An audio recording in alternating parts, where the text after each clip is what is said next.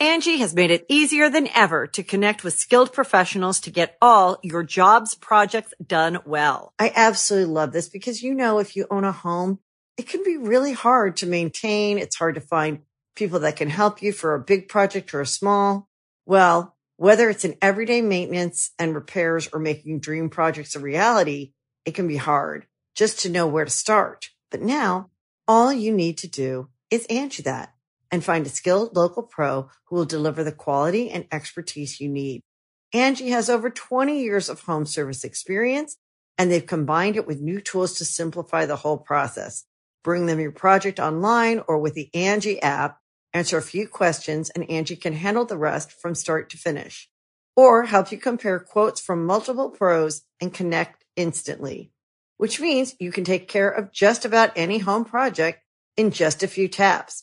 Because when it comes to getting the most out of your home, you can do this when you Angie that. Download the free Angie mobile app today or visit Angie.com. That's A-N-G-I dot com. At Evernorth Health Services, we believe costs shouldn't get in the way of life-changing care. And we're doing everything in our power to make it possible. Behavioral health solutions that also keep your projections at their best? It's possible pharmacy benefits that benefit your bottom line? It's possible. Complex specialty care that cares about your ROI? It's possible. Because we're already doing it. All while saving businesses billions. That's Wonder made possible. Learn more at evernorth.com/wonder. On a cold December night in 2019, the now infamous Carlos Ghosn left his Tokyo apartment around 6:30 p.m. and joined two men at a nearby hotel. The three men took a bullet train from Shinagawa to Osaka and arrived at a hotel near the Kansai International Airport just after 8 p.m. A few hours later, two men left the hotel carrying several large containers, including an audio equipment box that was later determined to be too big to fit inside the X ray machine at Kansai Airport. The two men boarded a Bombardier Global Express private jet and took off at 11:10 p.m., heading towards Turkey. Within an hour of the plane landing, a separate private jet took off for Beirut. And then, Carlos Ghosn, a former titan of global car industry, was free. But why did it go down like this? Forbes once called Ghosn the hardest working man in the brutally competitive global car business. Japanese referred to him as 7 Eleven because he would work very hard from early in the morning till late at night. There was even a popular manga comic about his life, and his face had been printed on both Lebanese postage stamps and Japanese restaurant bento boxes. So, how did a man nicknamed Mr. Fixit and listed as one of Fortune's top 10 most powerful international business leaders end up on the run from the law? Today on Past Gas, it's the epic rise and fall of Carlos Ghosn. Past Gas Podcast. It's about cars, it's not about sports. Na na na na na na na na na na na na na. I wish I had a Tokyo apartment. Yeah? What would you put in it? My butt. Your butt? And the couch? Just a lawn a lawn chair? One of those like kneeling chairs. You remember those n- weird kneeling chairs fr- chairs from the '90s where you're leaning forward? Oh yeah. I'm glad that didn't catch on because that sounds awful. Yeah, that hurt my knees for sure. Yeah. they had spikes on them. Oh. Do people still turn their chair around backwards in like a bid to look like a bad boy? Speaking of bad boys, the vi- I'm recording at the Donut Studio today, and the vibes around here are surreal. We have 10, 10 Vin Diesel lookalikes of varying authenticity uh, in the office today. Uh, by the time this podcast airs, this will already have happened, but we're doing a live event next week with 10 Vin Diesel lookalikes. Two of them look a lot like Vin Diesel. Eight of them don't, but they're they're all bald. One of them is 70, must be 70 years old. I mean, like three Vin Diesels would be funny, but I can't even imagine ten. Well, it's funny. It's funny you say that, Joe, because we started with three. Like we were like that was that was the joke I pitched. Was like, all right, and now here's three Vin Diesels saying "family" 100 times. That's a funny bit. And then over the last uh, two weeks, during while we were developing this this thing, it became ten Vin Diesels, and now the title of the live show is "We hired ten Vin Diesels." And the whole thing is about Vin Diesel, basically. you should get them to flip a car over. Dude, we should have him flip the Jetta. yeah. yes. Do we have a forklift yet? No, Keep an eye on the on the on the old one because he we don't want to have him get a hernia or anything like that. Yeah. yeah, that would be bad press. Yeah, it'd be bad. Welcome to Past Gas, everybody. uh, this is not a Vin Diesel show. Uh, Every show's a Vin Diesel although show. Although I wish it was. I do wish it was. The man is is Return to the franchise, brother. Um, I'm your host Nolan Sykes, joined as always by my two co-hosts. We got James Pumphrey, Toot toot, baby, baby, toot toot. um, and then we got Joe Weber. Joe's back from Ireland. I'm back. Wink, wink, nation, rejoice. Guys, I'm calling upon Wink Wink Nation to keep it juiced today because I'm very low on energy. I am jet lagged as hell. I've been up since three in the morning because I couldn't sleep. Uh, so I call upon you to harness the energy of Wink Wink Nation and funnel it into me. Yeah, we need a Captain Planet Joe today. Yeah. What's that? I'm like Immortan Joe of Wink Wink Nation. I heard you got diarrhea in a castle. yeah. Beer. I won't dwell on that though. I'll talk about the cool stuff. The Irish car scene is cool as hell. There's a, a ton of AE 86s, and I saw, you know how you you drive around Los Angeles and see like takeover spots in the middle of an intersection Yeah. with just you know donut marks. There was like the smaller version of that because their roads are so so small. But I did go on like the equivalent of an Irish uh, Touge, it, which was just this tiny little mountain road, and I saw some some one had been drifting on it, and I was like, A tiny little mountain road. Yeah. Let's go to the Touge, the tiny little mountain road. That's awesome, man. I love Irish people, and I I'm counting the days till I can go back. I'm pretty sure I'm Irish. Oh, I bet you got some in you.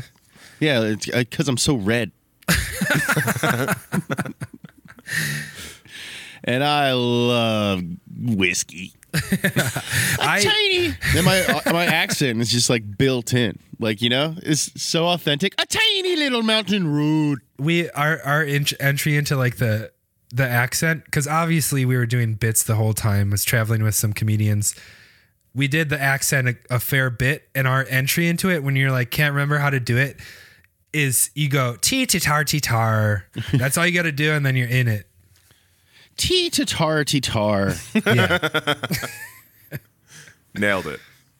if I do a Jamaican accent or uh, a, Ca- a Canadian accent, yeah, I got to be real careful not to just become Irish. yes. Don't you know? Don't you know? You go down below, and then you're all of a sudden you're Irish. Yeah, Jamaican quickly morphs into Scottish for me. Uh huh. Beer can. That's the classic right there. I think Harris Wittels made that up. All right, let's get into the story today. Carlos Ghosn, the disgraced former executive of Nissan and Renault. Carlos Ghosn was born on March 9, 1954, in Porto Velho, Brazil, to a Lebanese national, Jorge, and his wife Rose. The two, uh, the family moved back to Lebanon, but then fled back to Brazil in 1975 at the outbreak of the Lebanese Civil War. And Jorge became a diamond trader or trafficker, and dabbled in the airline industry. More interestingly, he was convicted of murdering a priest in Lebanon in 1960 What? and spent more than a decade behind bars in the 60s and 70s. Sounds like a chill guy. You remember when he killed the priest? Oh, don't bring it up. It's Thanksgiving. It was in the past. What are we going to dwell in the on everything? Past. It's in the past. It's been years since he killed that priest. What about Nike and their slave labor, huh? You wear you wear Nikes. Life in Brazil wasn't easy for the Ghosn family. When Carlos was about two years old, he drank unsanitary water and became very, very ill. His mother was advised by the doctor to take him to a more temperate region, so he and his mother moved to Rio de Janeiro. Though he got a little bit better, he didn't fully recover, so his mother and father decided it was time for him to return to Lebanon.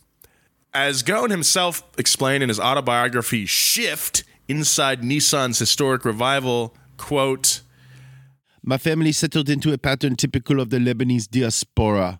My mother, sister, and I returned to Lebanon, where my father shuttled between Brazil and Lebanon. Ghosn then completed secondary school in Lebanon, then went to Paris. He graduated as an engineer in 1978 and secured a job at Michelin, which was Europe's largest tire maker.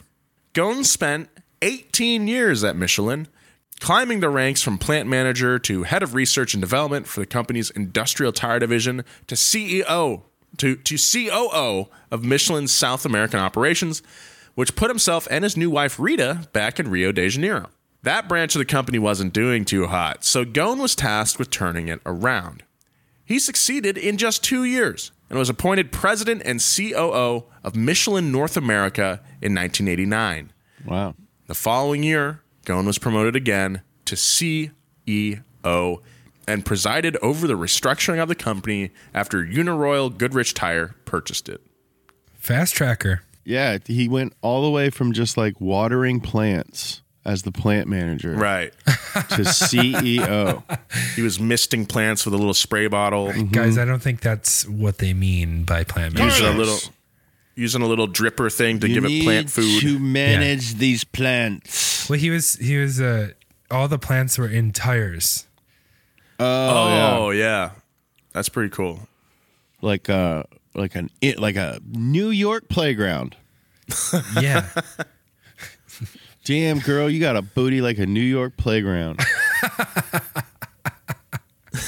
In 1996, Ghosn left Michelin to become the executive vice president of Renault, in charge of purchasing, advanced research, engineering and development, powertrain operations, and manufacturing. That's a lot of stuff. That's a lot of stuff. It's so much stuff that, yeah, it's so much stuff. but if that wasn't enough stuff, he was also in charge of Renault's South American division. Over the course of 1997, Ghosn restructured the company, greatly increasing its profitability. And by 1999, he helped form the Renault Nissan Alliance, believing in the alliance so much that Renault purchased a 36.8 stake in Nissan. Well, a lot of what he was doing to restructure was just laying people off, closing factories. And so he got kind of a bad reputation for I can't remember what his other nicknames were, but they were like to the tune of like Terminator or something. Like he just comes in Button and man, wrecks he's a shop. button man. I can see that. Like a guy f- comes in and just lays a bunch of people off. yeah. And I'm not talking about good Terminators. It's like George Clooney in uh, that movie where he flies around. Up in the air. Yeah, he's a button man. You know what a button man is? No, what's a button man? Button man's a guy who comes in and fires you. Oh yes, I do remember that. Yeah. My dad was a was a button man at one point. Really? Your dad was? Yeah, yeah, he'd go in and fire people. Whoa. Yeah, I don't, you know, I I feel weird firing people. Uh our producer Thomas just texted us Lacoste killer was one of Carlos's nicknames. is that because he's French? Lacoste Killer. Lacoste killer. What is Lacoste beyond the alligator brand? Wait, so he's first he's dealing with plants, now he's dealing with polos? Yeah, what? And little alligator things. well, what does Lacoste mean in French? No, just like cost killer. Cost killer. Oh, I thought you said Lacoste killer. It is le cost killer, but Oh, the because Yeah, yeah. the. Yeah, he's Yeah. Got the it. cost killer. Oh yes, it's in Yeah. France. Well, yes. it's killer is in English, so you can understand my confusion. yeah, I get I get the confusion. Also, guys, because this is just an audio format, I can dress like myself. So the audience can't see me right now, but I'm in head to toe Lacoste. Yeah. I'm wearing my Sperry's.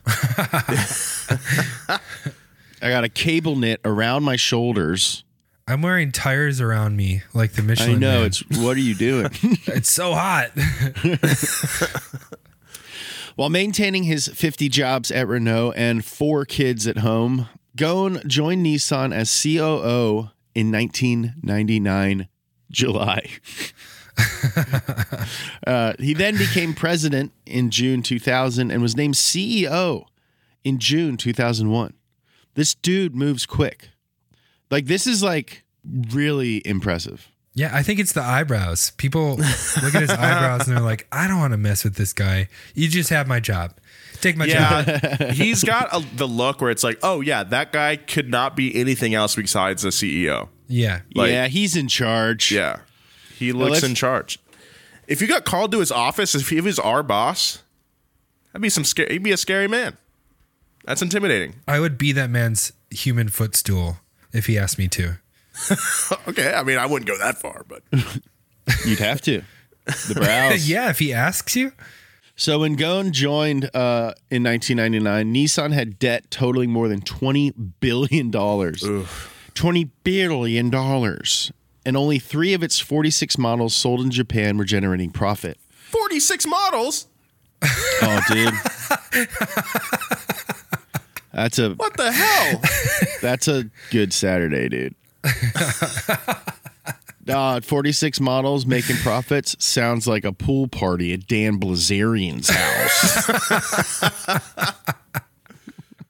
Ghosn's Nissan revival plan, uh, in quotes, announced October 1999, called for a return to profitability by the year 2000 and 50% reduction of the current debt level, as well as a profit margin in excess of 4.5% of sales by the end of 2002. He promised to resign if the goals were not met, which would probably make some Nissan workers happy. His plan called for cutting 21,000 jobs, 14% of the total workforce, shutting down five Japanese plants, and auctioning off prized assets like the aerospace unit. Ghosn also spearheaded dramatic corporate culture changes at Nissan and a limited seniority based and age based promotion, a staple of Japanese culture. Then he changed the official company language from Japanese to English. Mm. Dude, mm. I bet this did not go over well. I don't think so. I don't think so. I could see. I could see uh, a changing in the tide. Yeah, dude. Can you imagine you're working at Nissan like for like 30 years and all of a sudden this French dude, Brazilian, Lebanese dude comes in? Yeah. You're putting hubcaps on a Nissan Rogue. Yeah, and he's like, you don't get your promotion. Yeah. You don't get anything. Bye bye. Bonjour. In one year, Nissan's consolidated net profit after tax climbed to $2.7 billion from a loss of $6.46 billion the year before. That's in, that's that's in, that's incredible. It's a $9 billion turnaround. Over. 12 months into Ghosn's three year turnaround plan, Nissan returned to profitability. And by three years, and by three years, it was one of the industry's most profitable automakers with operating margins above 9%, twice the industry average. Therefore, the goals of the Nissan revival plan were achieved before March 2002, a full nine months before Ghosn's self imposed deadline. It's the eyebrows. It's the eyebrows. We gotta grow out our eyebrows, boys. You cut your eyebrows? I don't cut them myself, but I've noticed that when I go to my uh, my barber, she uh, when, you, when your barber comes to you, you rich yeah, person. That's right. She comes to the office. Nolan Nolan got his haircut at the office the other day. Really? it's Yeah. convenient. Yeah, no, of course yeah. it is. Rich, Richie Rich. Yeah, she man. she goes around the, the she goes around the city. I was on her way. Okay, I usually go to her house. Yeah. Right. All right, let's not act like this is something that isn't. All right, Yeah. Normally she goes to your boat Anyway, That's just why you have such a horrible haircut all the time. she trims my eyebrows. I've noticed. There's an Airbnb right now in, in LA that's a, a yacht. Yeah. I'm thinking about going to stay on it this weekend. Wow, You that's should. cool. My uncle lived on a boat for a very long time. we'll get back to more past gas, but right now, a word from our sponsors. Angie has made it easier than ever to connect with skilled professionals to get all your jobs projects done well. I absolutely love this because, you know, if you own a home, it can be really hard to maintain. It's hard to find people that can help you for a big project or a small. Well, whether it's in everyday maintenance and repairs or making dream projects a reality, it can be hard just to know where to start. But now all you need to do is Angie that and find a skilled local pro who will deliver the quality and expertise you need. Angie has over 20 years of home service experience and they've combined it with new tools to simplify the whole process. Bring them your project online or with the Angie app, answer a few questions and Angie can handle the rest from start to finish or help you compare quotes from multiple pros and connect instantly, which means you can take care of just about any home project in just a few taps. Because when it comes to getting the most out of your home, you can do this when you Angie that. Download the free Angie mobile app today or visit Angie.com. That's A-N-G-I dot com. But the Nissan revival plan was only the beginning. Next on Ghosn's insanely ambitious docket was the Nissan 180, a three year plan for growth based on the numbers 1, 8, and 0. By the end of spring 2005, Ghosn wanted Nissan to achieve an operating margin of at least 8% and reduce its debt to zero. Then, by September 2005, Nissan would aim to increase its global sales by 1 million vehicles. And as you might be able to guess, these goals were reached and absolutely crushed. In the spring of 2003, Nissan announced that their debt was eliminated in 2002. In 2003, Nissan's operating margin jumped to 11.1%. And by October 2005, Nissan announced that its annual sales from September 2004 to 2005 were more than 3.67 million. By May 2005, Ghosn was named president and CEO of Renault, becoming the first person to run two companies on the Fortune Global 500 simultaneously. He's like that when Jean Claude Van Damme did that Volvo ad and he did the splits between the two Yeah. trucks. Yeah. Yep. Yep. Just like that. Aside from a divorce in 2012 and general killing it corporate style write ups, 2005 through 2016 were relatively quiet for Ghosn. So let's jump ahead 11 years to Mitsubishi.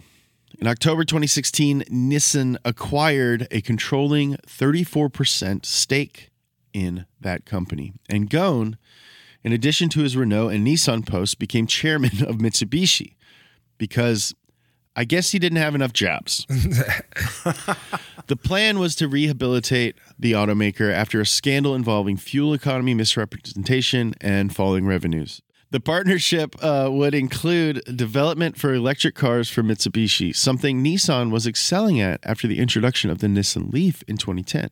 And the Renault Nissan Mitsubishi Alliance, or RINM, would create the world's fourth largest auto group after Toyota, Volkswagen Auto Group, and General Motors.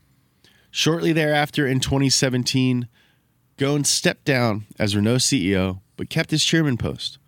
Perhaps he wanted to spend more time with his new bride, whom he had married at a Marie Antoinette themed event at Versailles in 2016. That's so lavish, I can't decide if it's like so sick or just the lamest thing I've ever heard. It's pretty lame, I think.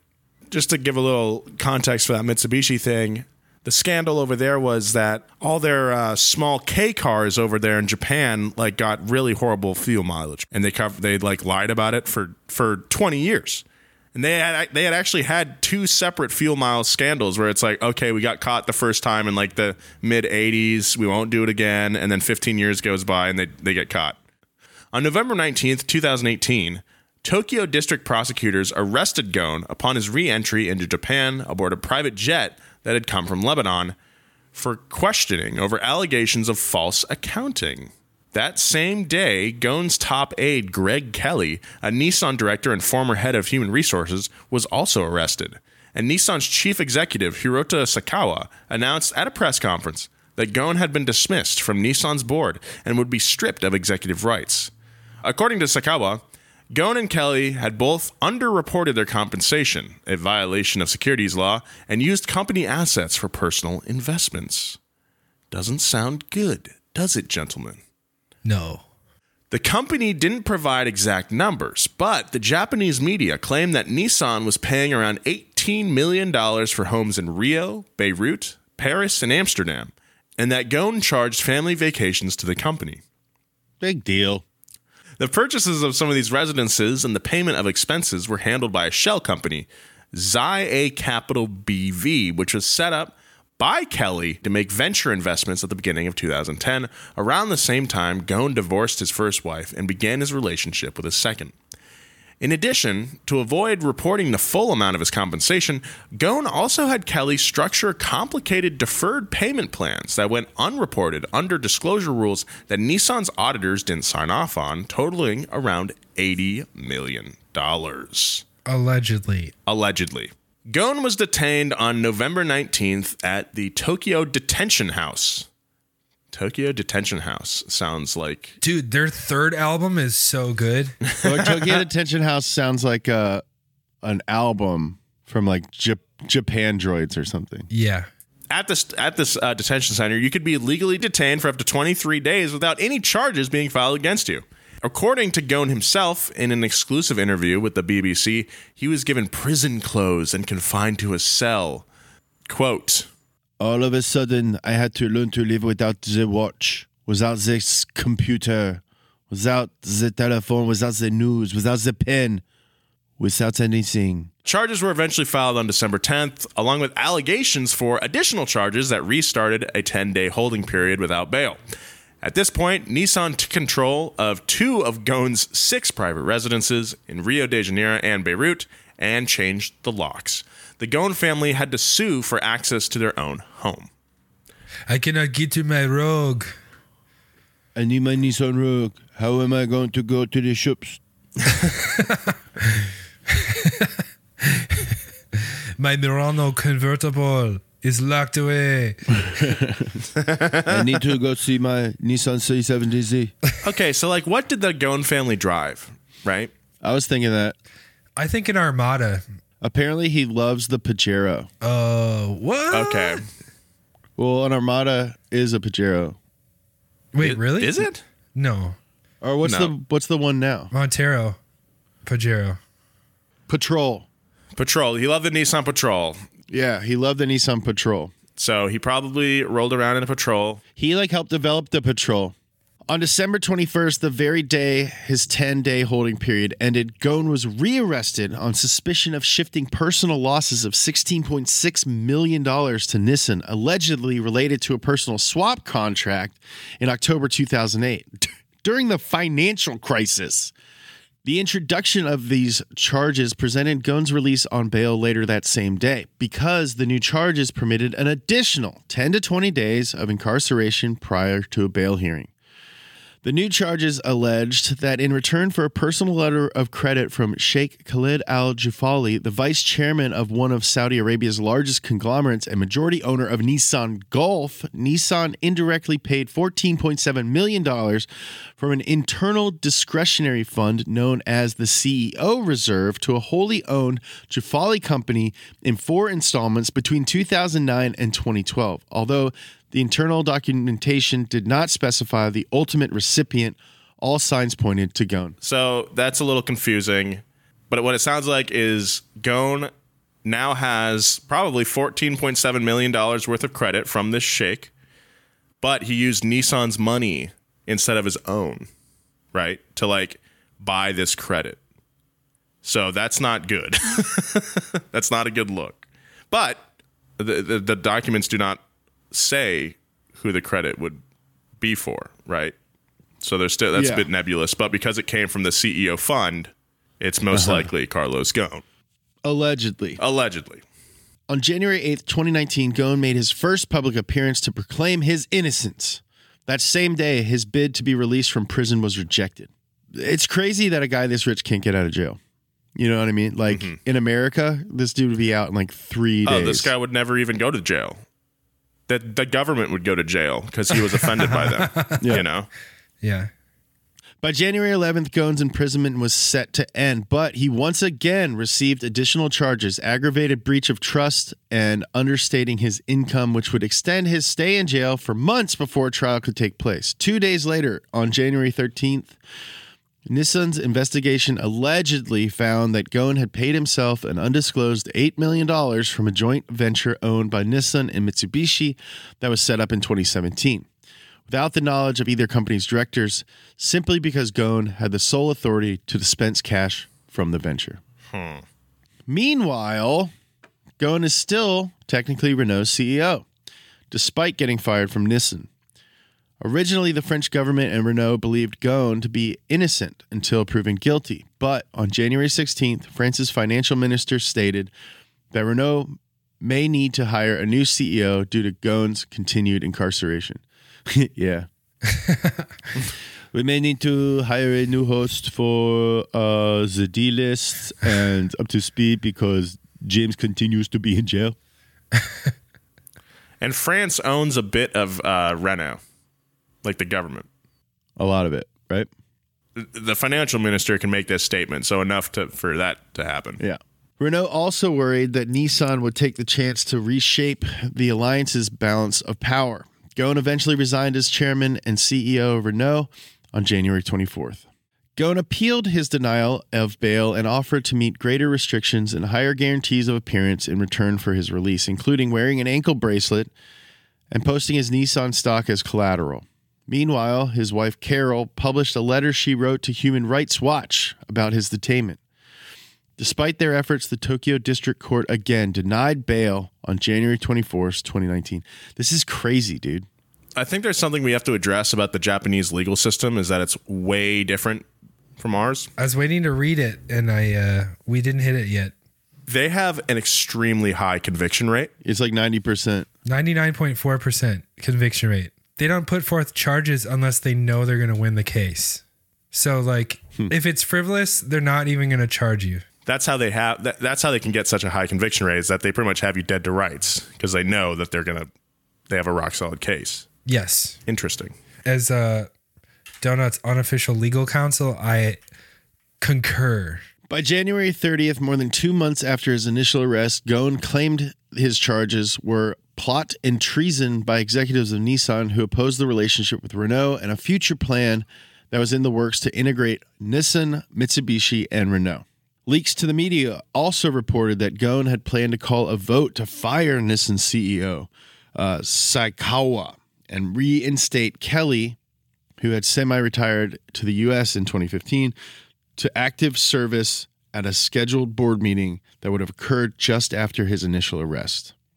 By mid February, Ghosn's lead counsel, Motonari Otsuru, stepped down and was replaced by Junichiro Hironaka, who has a record of success in a number of high profile cases.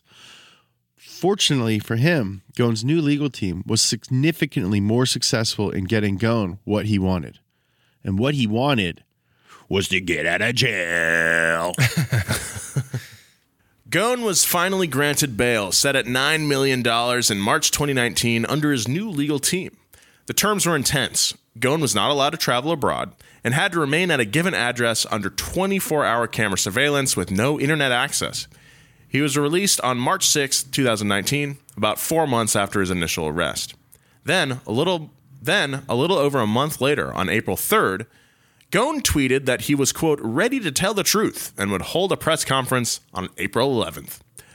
The Japanese government was like, absolutely not, bruh, and he got arrested for a fourth time that same day, Oh man. supposedly over new suspicions of financial misconduct concerning alleged dealings over Oman, the country. oh, man. Oh, man. Ghosn released a statement claiming the arrest was outrageous and arbitrary. I mean, that's a little suspicious just that they're like have all these charges ready to go in case he posts bail Yeah. and leaves. Then they're like, oh wait, but then there's this one. Yeah. Yeah, it's crazy that they keep incarcerating him. Yeah. On April 8th, Nissan shareholders voted to remove Ghosn from the board, as well as his right hand, Greg Kelly, and opted to appoint Renault chairman Jean Dominique Senard as a director. The next day, Ghosn released a YouTube video where he proclaimed himself, quote, innocent of all the accusations that came around these charges that are all biased, taken out of context, twisted in a way to paint a personage of greed and a personage of dictatorship.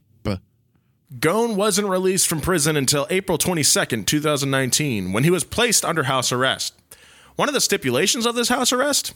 He wasn't allowed to have contact with his wife for four months. That's insane, dude. Why? That's Yeah. like if someone was like, you can't talk to Nolan. Watch me.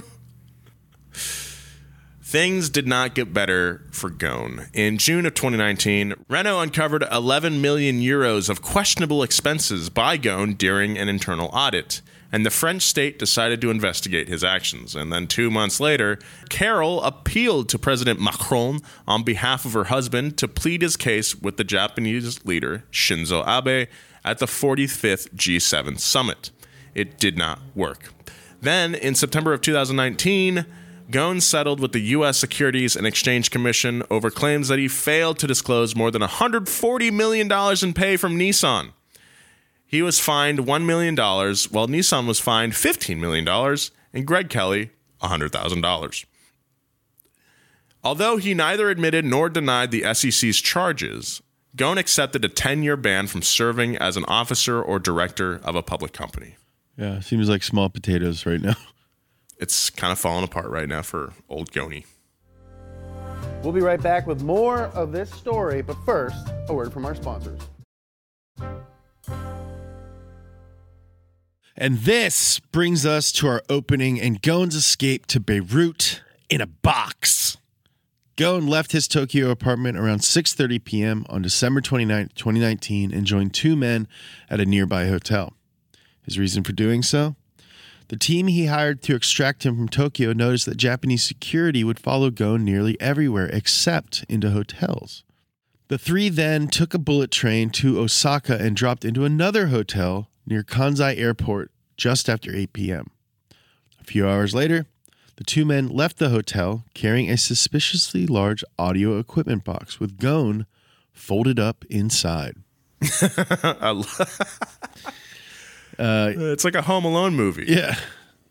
He later said, When you get in the box, you don't think about the past, you don't think about the future, you just think about that moment. You are not afraid.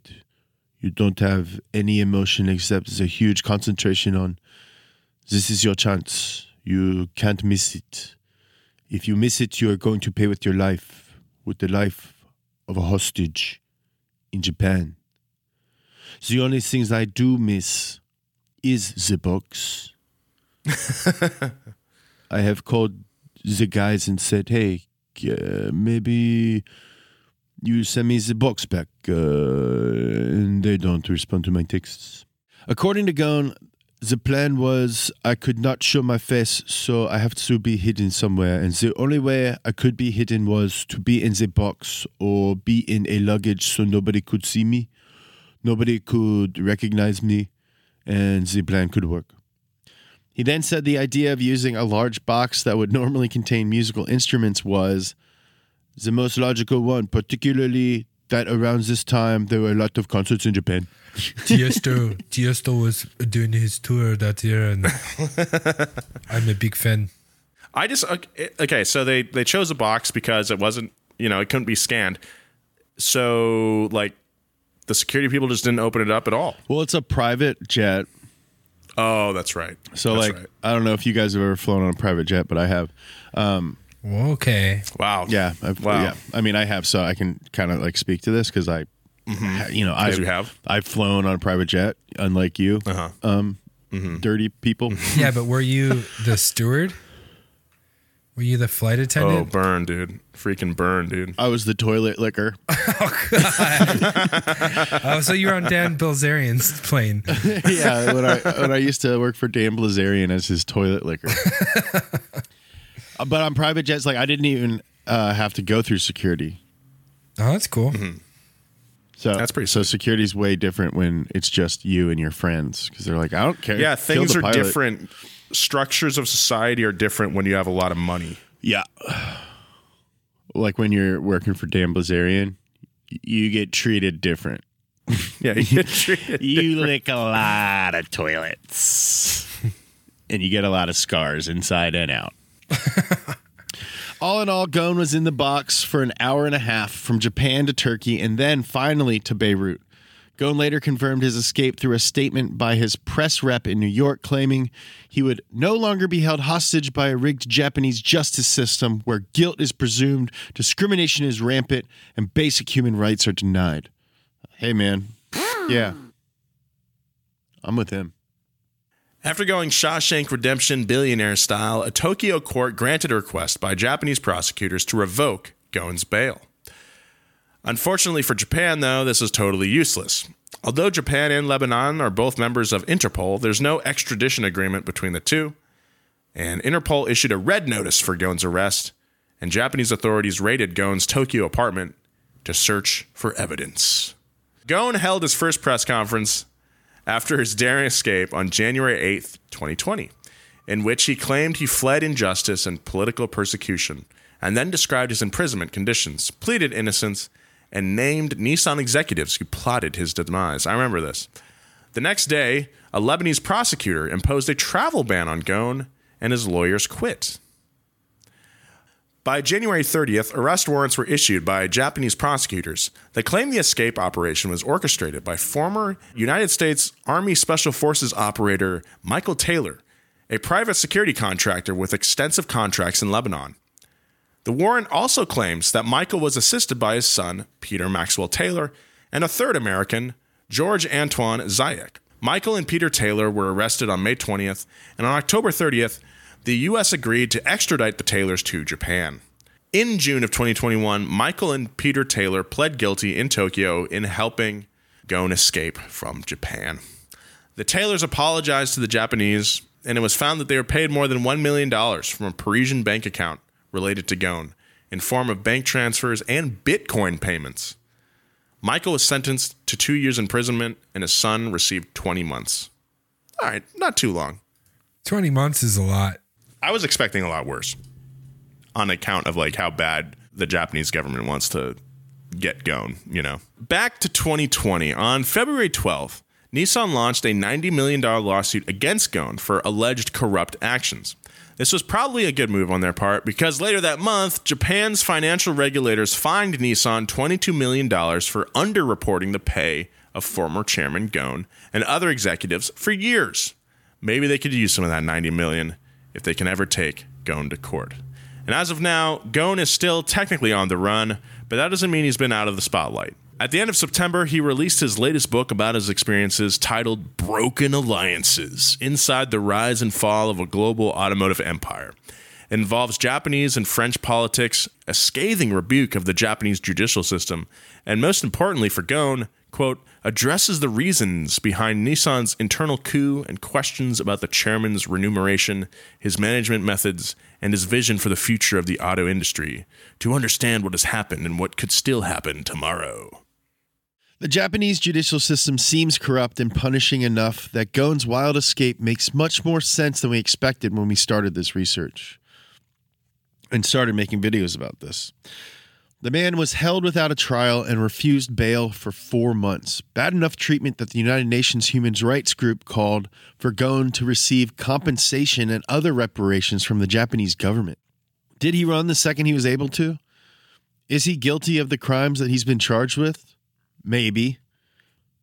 It does seem highly suspect that Ghosn had planned to fire Nissan CEO Saikawa and replace him with his co-patriot in corporate dark arts, Greg Kelly.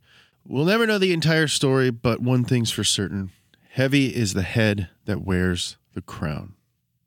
Well said. Thanks, I made it up. it means that the crown is heavy and you got a responsibility for being the boss. All right, based on the research that we've done for previous videos and what we've talked about, how what level of guilt do you think uh, Carlos Ghosn, or how guilty do you think Carlos Ghosn is? Well, here's the thing. I have no doubt that he has psychopathic tendencies, as a lot of CEOs do. Yeah, you can't get that rich without being like kind of a dirtbag. Yes, and and I'm happy going on the record saying that. I don't care if he sends his the goon gone gone goons The after Goon me. Goons? The Goon Yeah, Goons. goon goons, goon girls, goon girls. Uh, anyways, I think I think that he was just based off of like how he was charged makes me think that the Japanese uh, court was in cahoots with Nissan. And then also, we didn't talk about the emails, the internal emails that they tried to stifle, which Oh, were yes. very blatant. Were very blatant about trying to set him up, and they destroyed the emails. But they, you know, that they went in and and found them somewhere. So we didn't touch upon that, but I understand the writer probably has a point of view they want to get across. But I think that he was framed. Well, I think it's I think it can both be true that the that Nissan and the government colluded and also that Ghosn did some shady stuff. I think those can both be true at the same time. But because there's so much noise in this case, now it's really turned into like a who's telling less of the truth kind of thing.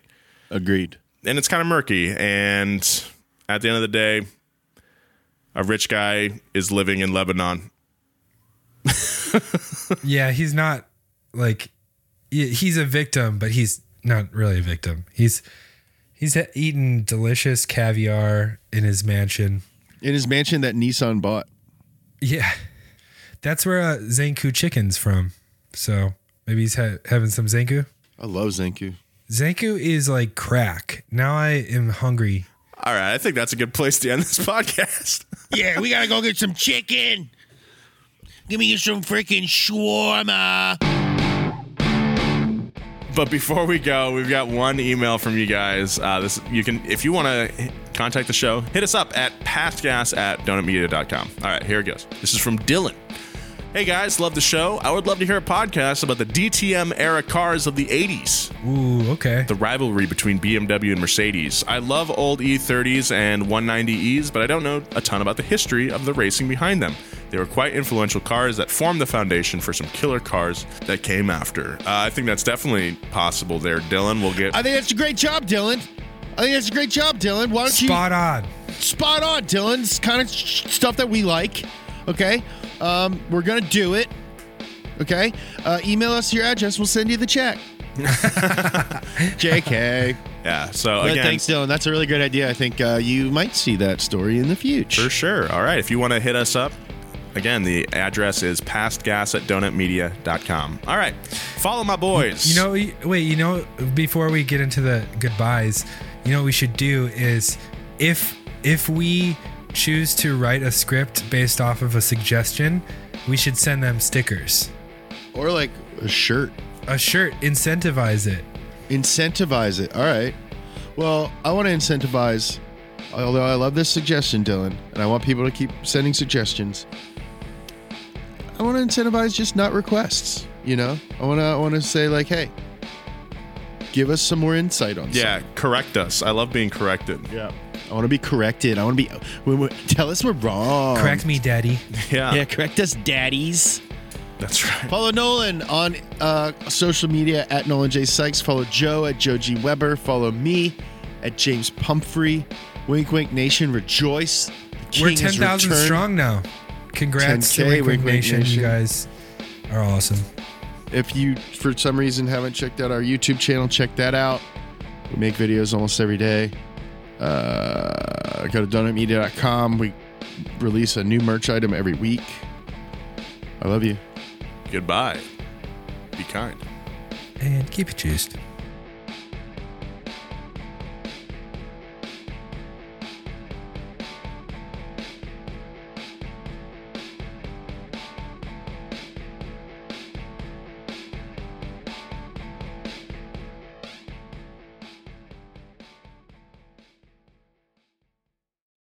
Angie has made it easier than ever to connect with skilled professionals to get all your jobs projects done well. I absolutely love this because, you know, if you own a home, it can be really hard to maintain. It's hard to find people that can help you for a big project or a small. Well, Whether it's in everyday maintenance and repairs or making dream projects a reality, it can be hard just to know where to start. But now all you need to do is Angie that and find a skilled local pro who will deliver the quality and expertise you need. Angie has over 20 years of home service experience and they've combined it with new tools to simplify the whole process. Bring them your project online or with the Angie app, answer a few questions and Angie can handle the rest from start to finish or help you compare quotes from multiple pros and connect instantly, which means you can take care of just about any home project in just a few taps. Because when it comes to getting the most out of your home, you can do this when you Angie that. Download the free Angie mobile app today or visit Angie.com. That's A-N-G-I dot com.